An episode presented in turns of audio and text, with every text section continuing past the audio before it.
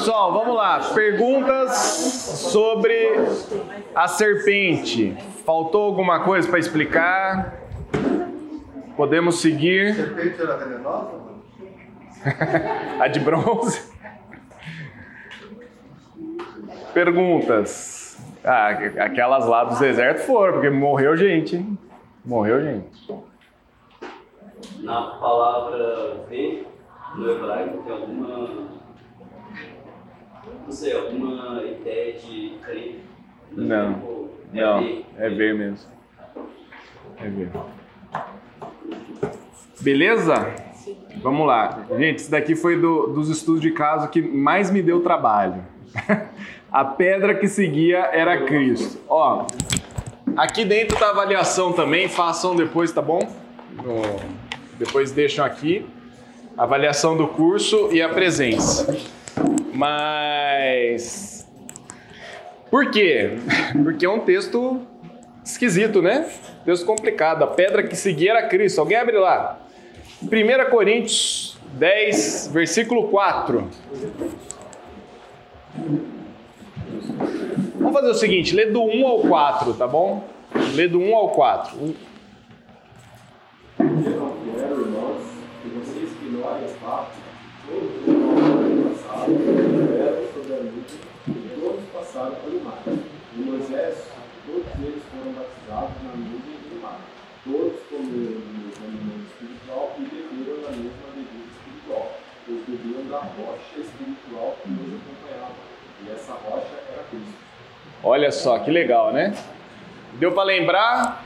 Ele falou vários eventos aí, né? Falou da nuvem, então o povo saiu do Egito e tinha uma nuvem que acompanhava, certo? Depois falou, comeram da mesma comida. Lembra? Deus mandou o maná do céu. E falou que eles beberam da mesma bebida, que era da rocha. Em alguns, alguns momentos houve uma rocha que jorrou água para o povo beber. Ah, qual que é a nossa dificuldade? A rocha acompanhava. Então tinha uma pedra com água ia acompanhando o povo. Que, hã? Um bebedouro, né? Olha só, né? Será que Moisés. Talvez Moisés não sabia que era um bebedouro. E qual que é a segunda dificuldade? Pensar que essa rocha que estava acompanhando era Cristo. Vamos lá.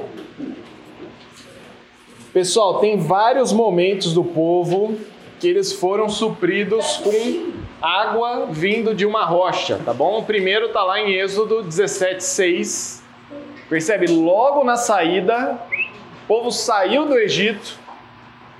Capítulo, quem puder abre aí, ó. Capítulo, acho que é o capítulo 16, se não me engano, ou é o próprio 16, acho que é o capítulo 16, ao grande cântico de Miriam, celebrando a Deus pela saída do Egito, a passagem pelo Mar Vermelho. Aí você lê mais algumas páginas, o povo está reclamando de água. Antes, o povo reclamou de comida. O povo tinha acabado de sair do Egito, né? E já estava reclamando de água e de comida. É o 16 ou é o 15 o cântico? 15. O 16 é as codornizes, né? Codornizes e o maná. E no 17, então, é a água. Né? Eles reclamam da água. Naquela ocasião, Deus fala: bate na rocha e ela vai dar água. E foi isso que aconteceu. Também acontece em Números 20, só que dessa vez é diferente. Por quê? Deus não fala bate na rocha, Deus fala fala com a rocha. E o que Moisés faz?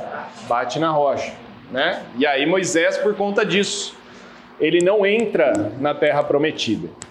Salmo 78, quando ele vai relembrar esses eventos, ele coloca rochas no plural, tá bom?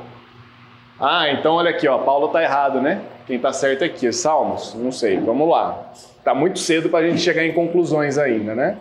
Ah, mas o Salmo fala de rochas que fenderam no deserto. Vamos lá, vamos ver um pouquinho do contexto no Novo Testamento.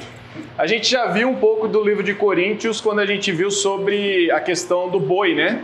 Do boi que não pode ser atado enquanto está moendo o milho, o milho, o cereal, enfim. Uh, capítulos 7 a 16, a carta de 1 Coríntios vai tratar sobre dificuldades na igreja. Capítulo 7 sobre as dificuldades relacionadas ao casamento. Capítulo 8 sobre comidas oferecidas a ídolos. Capítulo 9 sobre os direitos dos apóstolos. E capítulo 10 e 11 vai tratar de diversas advertências e sobre a liberdade do cristão, como lidar com essas questões, né? Uh, e o capítulo 10, do 1 ao 13, ele vai falar das advertências da história. Uh, também poderíamos chamar de aprendendo com maus exemplos, ok? Você pode aprender com bons exemplos, é muito bom, mas a gente também aprende muito com maus exemplos, né? Do que não se deve fazer e é isso que acontece no capítulo 10, tá bom? Ele está relatando vários eventos da história de Israel e mostrando: não façam, né? Não façam, não vão por esse caminho. Não deu bom, né? Deu ruim. Ah, capítulo 11: advertências sobre a conduta na adoração e na ceia. Ainda no capítulo 10, ele vai levantar os elementos da história de Israel. Versículo 1 e 2, então, fala sobre a nuvem e a água, né? Passaram pelo mar, ah, pelo mar, mar aberto, né? O mar abriu no meio. Ah, e tinha nuvem que os protegia. No versículo 3 e 4, eles comeram pão, o maná, e beberam a água, né? Mas Deus não se agradou deles. Se você olhar aí 1 Coríntios 10, 5, vai falar que a maioria deles, Deus não se agradou da maioria deles. É bem a maioria mesmo, né? Só sobrou dois, na verdade. né? De quase um milhão, né? Quer dizer, sobraram as crianças depois e tal, né? Mas ah, de, da maioria das famílias que saíram, só duas famílias que foram fiéis ao Senhor, né? Ah, dos versículos 6 a 10, exemplos do que não fazer. E do 11 ao 13, Paulo então faz as advertências para a igreja de Corinto, que seria também para nós hoje, né? Vamos lá fala, esses dois aí que, que concordaram que o povo deveria entrar na terra, é, no meio desse povo, será que ninguém é, teve esse mesmo pensamento e, e eu acho que ninguém. No texto bíblico, pelo menos, só Josué e Caleb, né? Só Josué e Caleb e os, os menores, eu não lembro qual a idade agora, mas tinha uma idade, uma idade, menores de 20 anos, 20.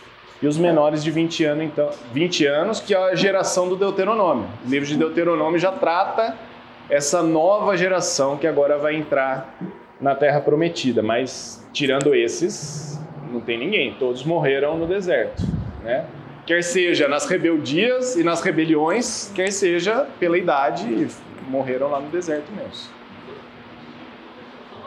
Então chegou algum lá, quando parece no deserto, chegou algum lá, ele não entrava na terra e voltava para o deserto para morrer lá no deserto? Como assim? Né? Morreu, no deserto, no deserto, na caminhada. Ah, Tem que lembrar que assim, assim tal. E esses 40 anos, eles, eles ficaram ali naquela região, eles não entraram na terra ainda, né? Mas esses 40 anos, todos que não deveriam entrar morreram lá. Todos que não deveriam entrar morreram lá, foram sepultados lá, né? Enfim, morreram lá. Miriam morreu, Arão morreu lá, Moisés depois sobe um monte. Então, Moisés, vamos dizer assim, é o último, né? É o último dessa geração que não vai entrar na terra que morreu, né? E aí depois começa o livro de Josué com essa nova geração. Muito bem, vamos lá. O que, que o Êxodo nos mostra de contexto, né? Uh, do capítulo 5 ao 18, ele vai focar bastante na saída do povo do Egito até a entrega da aliança, tá bom? Então, Uh, capítulo 19 em diante já vai falar sobre, uh, sobre os Dez Mandamentos, sobre Moisés subindo ao monte para receber os Dez Mandamentos, o destrinchamento disso e tal, né? Nosso foco então está nesse pedaço aqui, né? Uh, dos, do capítulo 15 ao 18, temos a saída do mar, cântico e celebração, reclamação das águas amargas. eu vou mostrar um texto muito interessante, mas vocês lembram disso aqui, das águas amargas? Então as, uh, eles chegam para beber uma água, as águas de Mara, né? E as águas são Mara é amarga, né? E aí eles não não conseguem beber a água, reclamam. E Deus vai lá, pede para Moisés, Moisés coloca umas, umas ervas, alguma coisa lá na fonte e a água fica boa para se beber, né? Ah, o judaísmo dá uma boa explorada nisso, de uma maneira diferente, né? Ah, 16. Querem voltar para o Egito. Percebe? Ó, um capítulo eles estão celebrando, no capítulo seguinte eles querem voltar para o Egito. Sabe que às vezes eu olho para a história de Israel e falo assim, como esse povo podia, né? E depois eu olho para a minha vida e falo, eu acho que às vezes eu sou igualzinho também, né? É interessante, né? Israel, uh, Israel e a gente é muito parecido, né? Altos e baixos, assim. O povo acabou de fazer uma linda canção ao Senhor, né? Virou uma página, né? É claro, eles não tinham a página aí, né? Mas passou algum tempo, eles já estavam. Ah, porque lá no Egito, hein? Poxa, lá tinha cebola. tinha cebola. É, ela tinha alho poró. Vamos lá. Querem voltar para o Egito agora porque não tinha água, né? Então sai a água da rocha vinda do Monte Oreb. Eles estão nessa região do Monte Oreb. Ah, tem as vitórias do Amalequitas e Jetro ajuda na divisão do povo. No texto de Números, texto de Números, então, vai tratar dessa peregrinação no deserto, de Números 10 a 22. Do capítulo 10 ao 20, a gente já viu isso na, na questão da serpente, né? Mas a questão de rebelião, crises e reclamações. Ah, no capítulo 20 houve a morte de Miriam, o capítulo começa falando da morte de Miriam, e na continuação é uma nova reclamação por falta de água em Cádiz, quase 40 anos após a primeira, 38 anos aproximadamente. Ah, a provisão divina. Muitos comentaristas falam que Moisés não entrou na terra prometida por causa disso, arrogância. Ele tinha que falar a rocha para a rocha dar a água e ele resolve do seu jeito, da sua maneira, né? Eu sou o cara que provê para vocês, né? Então tome água, né? Então essa arrogância de Moisés fez com que ele não entrasse na terra prometida. Mesmo assim, o Senhor supre com água e Moisés acaba sendo disciplinado, ok? Beleza. A rocha acompanhou eles, então? É a primeira pergunta que a gente vai ficar pensando, né? A rocha estava acompanhando eles? Porque teve duas rochas que jorraram água, né? Duas rochas que jorraram água e uma quase 40 anos depois da outra. Então o que, que o judaísmo vai falar? Que sim, que a rocha que acompanhava era Cristo. Eu acho que esse é o grande desafio nosso, né? Mas o que, que o judaísmo vai comentar sobre isso? Então esse Targum vai falar: a mesma fonte foi de quando Moisés reuniu o povo para dar água. Olha só, a mesma fonte estava lá presente, tá bom? Pseudofilo vai dizer que as águas de Mara se tornaram doces e seguiram o povo no deserto por 40 anos. Olha que interessante. Daquelas águas lá, aliás, Filo vai falar que Moisés pegou ah, as plantas que Moisés pegou eram da árvore da vida do jardim do Éden. Olha só, hein? Cambalhota, né? Pegou a, as plantas lá do jardim do Éden, jogou nas águas de Mara que ficaram doces e essas águas então se tornaram uma rocha que acompanhou o povo. Então toda vez que o povo tinha sede, bate na rocha e dá água. E a, rocha foi acompanhando o povo durante os 40 anos, tá bom? Ah, é isso, tá? Tosefat Sukkah, outro texto do judaísmo, vai dizer que assim o poço que estava com os israelitas no deserto era uma rocha do tamanho de um grande vaso redondo. Olha aí, ó, quem falou do, do bebedouro, né? Tá parecendo um bebedouro isso aqui, né? Ah, um grande vaso redondo. Onde quer que os israelitas acampassem, acampava com eles. Era num lugar alto ou embaixo, em frente à entrada do templo, da tenda do encontro. Tinha até o lugar onde a rocha ficava. Na frente da tenda do encontro, a rocha ficava lá. Tá bom? Ah, por conta de ter algumas provisões de água no deserto, então você tem a, eu chamei de rocha 1 e 2, tá bom? Ah, porque teve dois momentos da rocha, teve um momento de poço no capítulo 21 de, de, de Números, tá? E as águas de Mara. Então, Por ter essas várias provisões de água, as duas águas na rocha então tiveram o mesmo nome do evento. Olha só que interessante. Se você olhar é, Êxodo 17 e Números 21, é, 26, qual que é o texto de Números? Ah, é, 20. 20, versículo 13 e Êxodo 17, 6 ou 7, os dois lugares as duas, os dois momentos foram chamados de Meribá. Então, o que, que o, o judeu está pensando? Se ali foi chamado Meribá e lá foi chamado Meribá, Meribá, Meribá, Meribá é a mesma Meribá. Meribá foi caminhando, né? Ah, bom, por que foi chamado de Meribá? Porque nos dois lugares houve uma rebelião. É esse o significado da palavra Meribá, né? Rebelião ou revolta.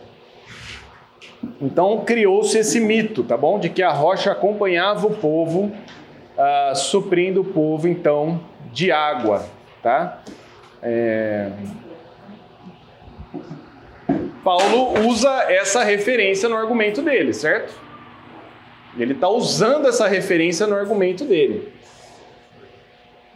Ah, por quê? Porque ele falou lá, a, ro a, a rocha que acompanhava o povo era, era Cristo. Né? E aí a gente vai ter que chegar em algumas conclusões. Uh, uma definição importante, ainda que a gente não vai olhar os textos, porque são vários textos, né? Paulo está fazendo uma alusão e não uma citação, é, é que seria um uso analógico ou ilustrativo do Antigo Testamento, tá bom? Então é quando um autor neotestamentário pega um trecho do Antigo Testamento e o compara com algo da nova aliança, a fim de estabelecer ou extrair uma analogia entre os dois. O objetivo é extrair um princípio aforístico, ou seja, de condensar em poucas palavras um conceito complexo, amplo e universal, tá bom? E eu vejo que é isso que Paulo está fazendo aqui. Paulo está usando essa referência de maneira analógica, tá? Ou análoga, né? Ah, poderia ser também. Vamos tentar interpretar isso então? Vamos tentar juntar os dois lados? Vimos o que fala o, Novo, o Antigo Testamento? Vimos o que falou o judaísmo? E o porquê que Paulo está falando isso aqui, né? Ah, Paulo está mostrando que os eventos do êxodo são tipológicos, ou seja, eles refletem um ponto de vista retrospectivo com sentido amplificado. Ele está olhando para o que aconteceu para Israel, mas agora dando um significado presente e maior, certo? Então, os eventos citados são uma analogia. Essas as coisas aconteceram como exemplos, ou a palavra em grego tipos, tá bom? Para nós. É o que o versículo 6 vai dizer. Ah, então, os relatos levantados por Paulo têm o objetivo de mostrar exemplos para a igreja de Corinto. Então, ele está falando: houve um evento no Antigo Testamento, que foi a libertação do povo de Israel do Egito. Também Cristo nos libertou dos nossos pecados. Eles estiveram debaixo da nuvem, e nós estamos debaixo da graça de Deus. Eles passaram pelo mar, nós somos batizados. Eles comeram o pão dos céus, nós comemos o verdadeiro pão do céu, que é Jesus. Eles beberam a água da rocha e nós podemos usufruir da água da vida, ok? Ah, talvez Paulo esteja pensando também em algumas ordenanças. O batismo, por exemplo, né? Debaixo da nuvem, passaram pelo mar, o batismo. Pão e água, né? A ideia da ceia, da refeição, como marca da comunhão. Marca de uma nova vida, marca da comunhão. Mas e a pedra? Legal, né? É bem legal, né? Essas coisas. Ah, legal esse negócio. Mas e a pedra? A pedra seguia ou não seguia? Vamos lá, votação. Quem acha que a pedra estava seguindo o povo? Boa, Luiz. Luiz, só você? Aí, temos mais um. Temos mais um. o vaso, né? Se fosse um vaso, dava para levar. Pô, quase um milhão de pessoas. Coloca dois moleques lá para levar o vaso, pô. Né? isso, Pensou que ele ia existir. Então, de maneira análoga, eles caminhavam com ele, com o Espírito, ele era a rocha, é, então ela não era uma rocha física, mas ele estava ali, né, com o Espírito desenvolvendo com eles. Ok. Alguém, alguém gostou da ideia? Opa, gostaram. Agora, agora a Cris está caminhando, agora a rocha está indo. É, quem acha que não? A rocha não estava, isso daí foi inventado. A rocha não estava caminhando, né, gente? Não estava caminhando. Que. Tinha rocha no deserto. Não necessariamente a rocha. Ok.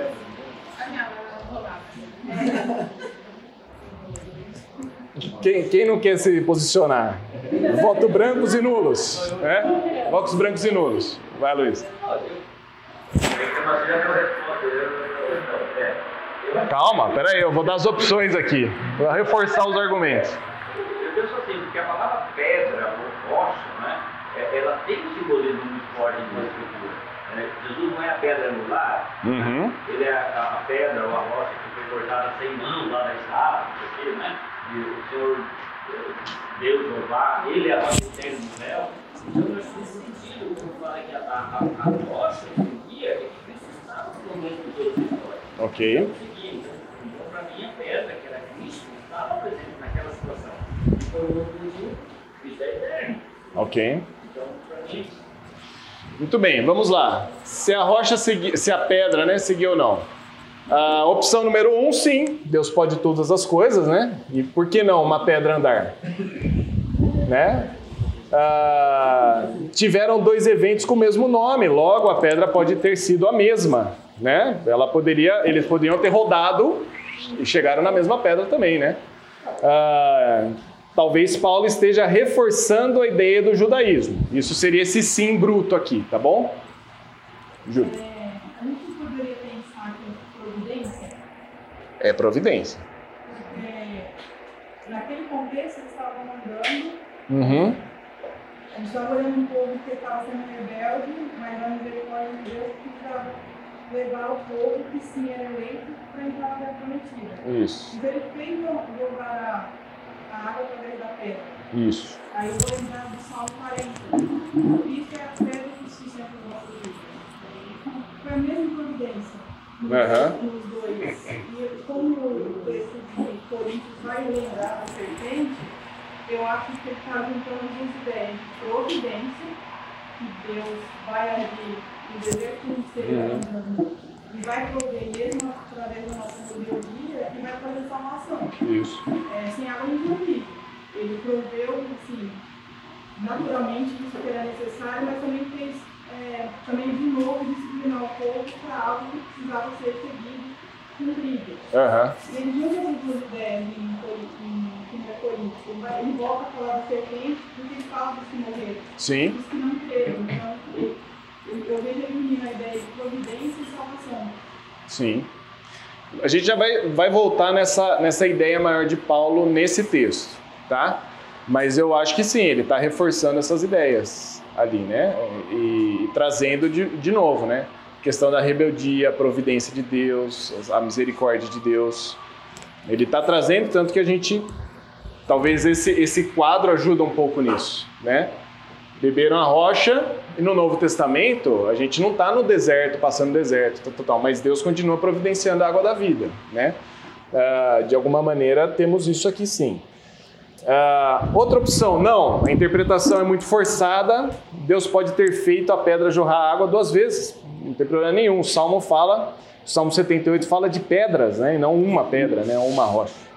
E Paulo só quis criar uma relação, uma ligação com que o povo acreditava. Então ele pegou algo que o pessoal de Corinto acreditava e falou: vou usar isso aqui, já que vocês gostam disso, vou usar isso para argumentação. Estou só levantando as ideias, ok? Ah, e tem uma terceira opção, que eu acho que tem mais a ver com o que o, o Rodolfo falou, tá? A resposta é sim, era a pedra estava seguindo sim. Mas tem três palavras que são repetidas nesse versículo 4. Qual que é a palavra que está se repetindo no versículo 4? Parece que Paulo esqueceu o grego e só sabe essas três palavras aí? Hã? Espiritual. Espiritual. Vocês beberam o que? Água? Só água? Água espiritual da rocha espiritual. E tem mais algum espiritual que está faltando? Não. O alimento espiritual. Quer dizer, ele está falando de coisas espirituais. Ele está pegando o elemento que aconteceu, o fato que aconteceu, mas pensando nos elementos espirituais daquele fato. Fez sentido isso para vocês ou ficou confuso? Tá. Vamos pegar essa ideia, tá bom? Por quê? Porque a rocha espiritual estava presente sim. Paulo não estava tratando o evento de maneira literal. Ele não estava falando que literalmente tinha uma pedra que estava andando com eles onde eles iam. Ele estava falando de uma rocha espiritual. Então, segue o fio. Vamos tentar fazer o fio, né?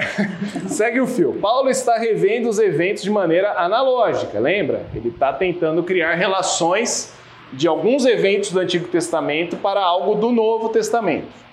Ele não está citando ou aludindo nada literalmente. Versículo 1 e 2 fala que eles foram batizados. Vocês lembram lá, versículo 1 e 2? Mas foram batizados em nome do Pai, do Filho e do Espírito Santo, tal, tal, tal, né?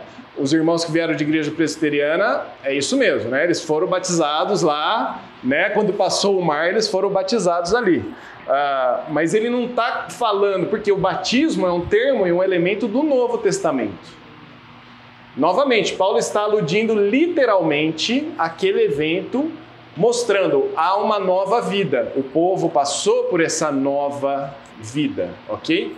Então, Paulo está associando ao evento estabelecido. Fez sentido isso que eu falei para vocês? Ele está criando uma relação espiritual com algo que aconteceu naquele evento. Versículo 3, ele fala que eles comeram de uma comida espiritual. Podemos pensar no maná que alimentou todos igualmente? Sim, esse foi o evento. Mas o que, que foi espiritualmente distribuído para todo o povo? O ensino, né, que foi ministrado por Moisés da lei. Todo o povo se alimentou igualmente da palavra de Deus. Então ele está pegando o evento e trazendo elementos espirituais para tratar sobre isso. E beberam da bebida espiritual, da rocha espiritual que acompanhava, que era Cristo. Paulo então está lidando espiritualmente com este evento, ok? A rocha também é associada ao Senhor. Alguém aqui, o Luiz, comentou sobre isso. Vamos lá. Teologia da rocha não é o estilo musical muito presente no Nordeste, tá bom? É rocha, tá bom? Teologia da rocha, não é do arrocha, tá bom? Ah, Gênesis 49, 24. Jacó chama o Senhor de a pedra de Israel. Moisés, no seu cântico final, em Deuteronômio, declara o Senhor como a rocha de Israel. E os salmistas também, repetidas vezes, comparam o Senhor chamando-o de a rocha de Israel. A rocha é associada ao Senhor no tema da salvação. Olha que interessante. Paulo então está lidando com essa rocha espiritual da nossa salvação. Por quê? Ele está falando, ó, a rocha é associada à salvação. Deuteronômio fala sobre salvação, Salmos vai falar sobre o Salvador e Salmo 78 sobre o Redentor das nossas vidas. Tranquilo até aqui? Perguntas? Sobre a rocha. Isso, aí já seria posterior, né? Ah, ali já é uma parábola, talvez a rocha pode ser a rocha como ensino, como o próprio Cristo mesmo, né? Mas sobre a rocha. Velho Testamento. Velho Testamento. Uh, Salmo 18, aquele famoso do, da música, né? Cristo é a rocha da minha salvação. Na verdade, é, é a rocha da minha salvação, né? Não tem Cristo ali. Mas a gente canta bastante essa música com as crianças, né? Cristo é a rocha da minha salvação. Mas o Salmo 18 vai falar que o Senhor é a rocha da minha salvação. O Márcio. Eu ia falar do, do aspecto espiritual, é que os três elementos são elementos de graça, né? Porque Sim. o povo não conseguiu água por conta própria, nem comida por conta própria. Então, tudo tem esse lado né, da graça. Né? Isso. Tem, tem o lado da graça. É interessante que mesmo antes do evento da água jorrar da rocha, a ideia da rocha já estava presente, ó. Jacó, certo? Jacó está chamando o Senhor de a pedra ou a rocha de Israel, ok? Então, é, é a ideia de sustentação, firmeza, estabilidade, por onde você se constrói. É a ideia que está salvando, resgatando, nos redimindo, ok? Então, ah, essa é a rocha espiritual, ok? Essa é a rocha espiritual. Então, ah, como é que a gente junta então? A rocha salvou o povo da sede. Esse foi o evento, ok? Como é que essa ideia está presente no Antigo Testamento? O Senhor é a rocha que salva o seu povo. E o Senhor não abandona o seu povo. O Senhor estava sempre com o povo de Israel. A rocha de Israel estava presente, ok? Fez sentido para vocês? A rocha de Israel esteve presente durante toda a jornada no deserto.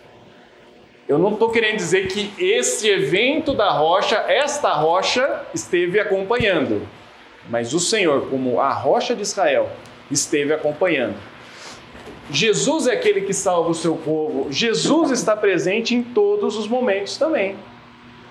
Então, quando Paulo está falando que esta rocha é Cristo, o que, que ele está falando? No Antigo Testamento, vocês associavam essa rocha com Yahweh, e Jesus é Yahweh. Jesus é o próprio Deus que acompanhou o povo no deserto. Tranquilo? Beleza? Então a, a rocha acompanhava? A rocha acompanhava. Que rocha que a gente está falando? Da rocha espiritual. Essa rocha que era Cristo. Certo? Ah, juntando esses elementos, então, Paulo associa o evento da pedra no deserto para mostrar que espiritualmente Jesus é a rocha da nossa salvação. E que Jesus, por ser Deus, continua providenciando a água da vida, a salvação ao seu povo. Jesus, como Deus, então, seguia, é, seguiu e abençoou o povo no deserto, provendo e cuidando das suas necessidades, assim como faz conosco hoje, provendo do que precisamos.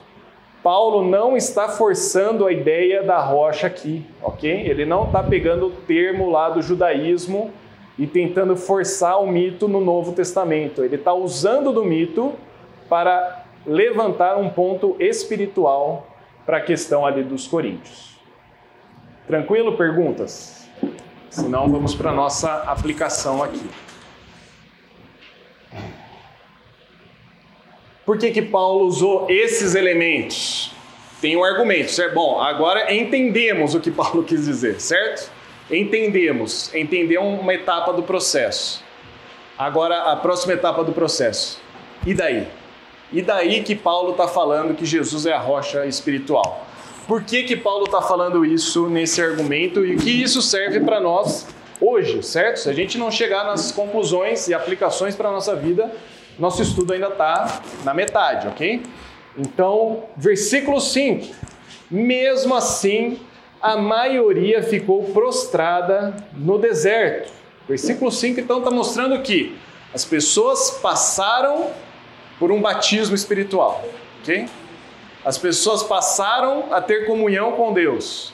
As pessoas experimentaram da presença e da bênção do Senhor constantemente com elas. E mesmo assim, o que, que aconteceu com elas? Morreram no deserto. Morreram no deserto. O povo de Israel experimentou diversas provisões e bênçãos de Deus, receberam ensinos diretos do Senhor, viviam a liberdade, tinham oportunidade de comunhão e intimidade com Deus, Deus estava presente na caminhada e, mesmo assim, a maioria, exceto dois, morreram no deserto. O que, que isso traz de aplicações para nós? O que, que isso traz de aplicações para a igreja e para nós hoje? Alguém? Luiz.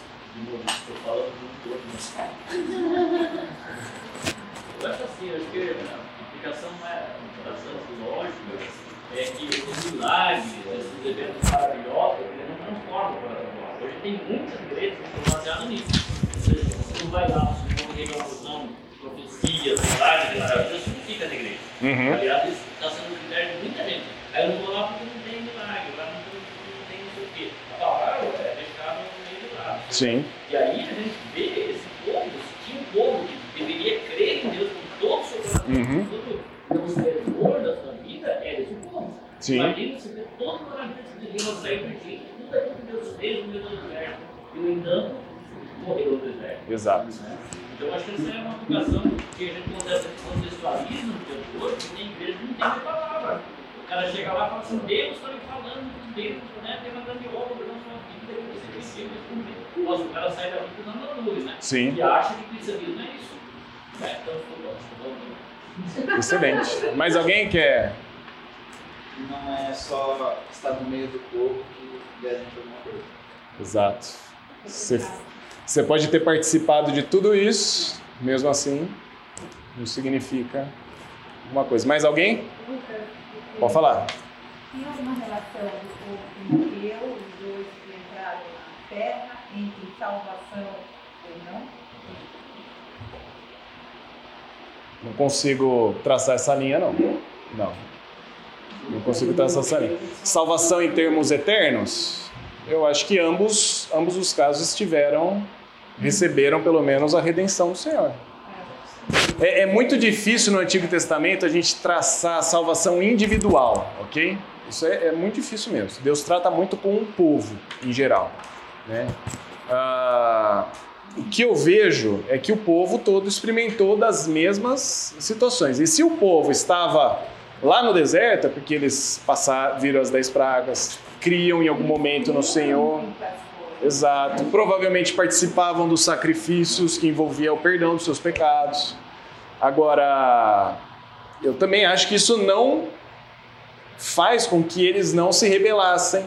Tinham rebeldia, desobediência. Porque cá entre nós, nós também experimentamos da salvação do Senhor e por vezes também pecamos e caímos em pecado. Né? Ah, já vou para você, Luiz. Só deixa eu fazer esse comentário aqui desse comentarista. A presença de privilégios sobrenaturais na vida dos israelitas do Antigo Testamento não produziu sucesso automático. E eles acabaram experimentando das disciplinas do Senhor. Olha que interessante, eles passaram por coisas inimagináveis. E mesmo assim sofreram com a disciplina do Senhor. Esse texto de Paulo, de 1 Coríntios 10, ele levantando esses exemplos, temos que lembrar como ele termina o capítulo 9. Ele termina o capítulo 9 falando assim: Por isso esmurro meu corpo e faço dele nada, para que depois de ter pregado aos outros eu não venha a ser desqualificado. Por que, que ele está falando isso e agora ele entra com esse exemplo? Porque ele está falando: a vida do cristão é uma vida diária. É uma vida diária. Não adianta eu ter pregado aos outros há 10 anos atrás e agora eu deixo minha vida levar, deixo fazer as minhas vontades, porque depois de ter pregado aos outros eu vou ser o quê? Desqualificado. Por isso que eu estou disciplinando a minha vida, estou disciplinando o meu corpo. Para quê? Para que eu não venha a ser desqualificado. Olha o exemplo de Israel. Israel passou por isso, por isso, por isso, e mesmo assim a maioria morreu no deserto. Foi exemplo para nós. Por isso que eu não quero ser desqualificado, porque eu quero viver uma vida na manutenção da comunhão com o Senhor, a vida diária na palavra do Senhor. Seja sua devocional, confissão de pecados, na caminhada com Cristo. Isso é diário. Diversas vezes eu aconselho alguma pessoa que fala assim: Poxa, mas eu já fiz tanta coisa para o Senhor e mesmo assim eu estou preso nesse pecado. Eu falo assim: E como é que está a sua vida hoje com o Senhor? Ah, acho que faz uns três meses que eu nem abro a Bíblia. Então está explicado. Está explicado algumas coisas. A vida cristã é uma vida diária, é uma vida de comunhão diária com o Senhor. Né? Você crer no Senhor, ser batizado, tomar a ceia, não garante automaticamente que a sua vida não sofrerá com as disciplinas do Senhor, caso viva sua própria vida da sua própria maneira, de uma maneira rebelde ao Senhor. Fez sentido isso para vocês? A vida com o Senhor então é diária. Eles passaram pelo mar, eles foram cobertos pela nuvem, comeram pão, beberam água, tiveram a presença do Senhor e foram castigados por quê? Porque se rebelaram, reclamaram, reclamaram, se rebelaram, queriam voltar para o Egito. Temos então, precisamos viver debaixo da graça do Senhor e da vontade dele, com confissão, arrependimento, leitura, oração, comunhão e discipulado. Oi, Ness.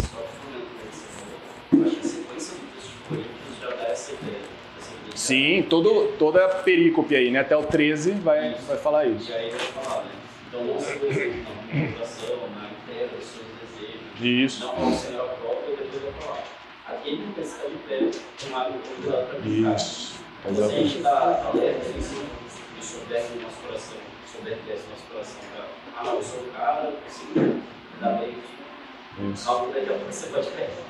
É muito interessante, né? Aquele que pensa estar em pé, né? Igual o povo de Israel, achava que estava. Ó, eu vi o mar abrir no meio, hein? Né? Você viu? E como é que está a sua vida hoje? Né? Então essa é uma grande aplicação para nós e que a gente saia desse curso para a nossa semana com essa com essa ideia. Israel passou por tudo isso, mas a vida diária foi deixada de lado. Que a nossa vida diária de comunhão seja um reflexo de uma vida que conhece o Senhor, que busca o Senhor, que quer conhecer mais o Senhor. Amém, meus irmãos? Vamos orar. Senhor Deus, muito obrigado por esse tempo que tivemos, por, esse, por essa oportunidade de aprender da Tua palavra e ver que o Senhor é aquele que nos salva, nos redime. Ah, éramos perversos, reclamões, rebeldes ao Senhor e o Senhor nos salvou com Sua graça. Por vezes nosso coração se volta à rebeldia, ó Deus. Por isso precisamos do Senhor para viver uma vida agradável a Ti. É isso que oramos, para que essa semana, os nossos dias, sejam dedicados a Ti. Oramos no nome de Jesus. Amém. Boa semana, gente. Semana que vem, a aula de oração.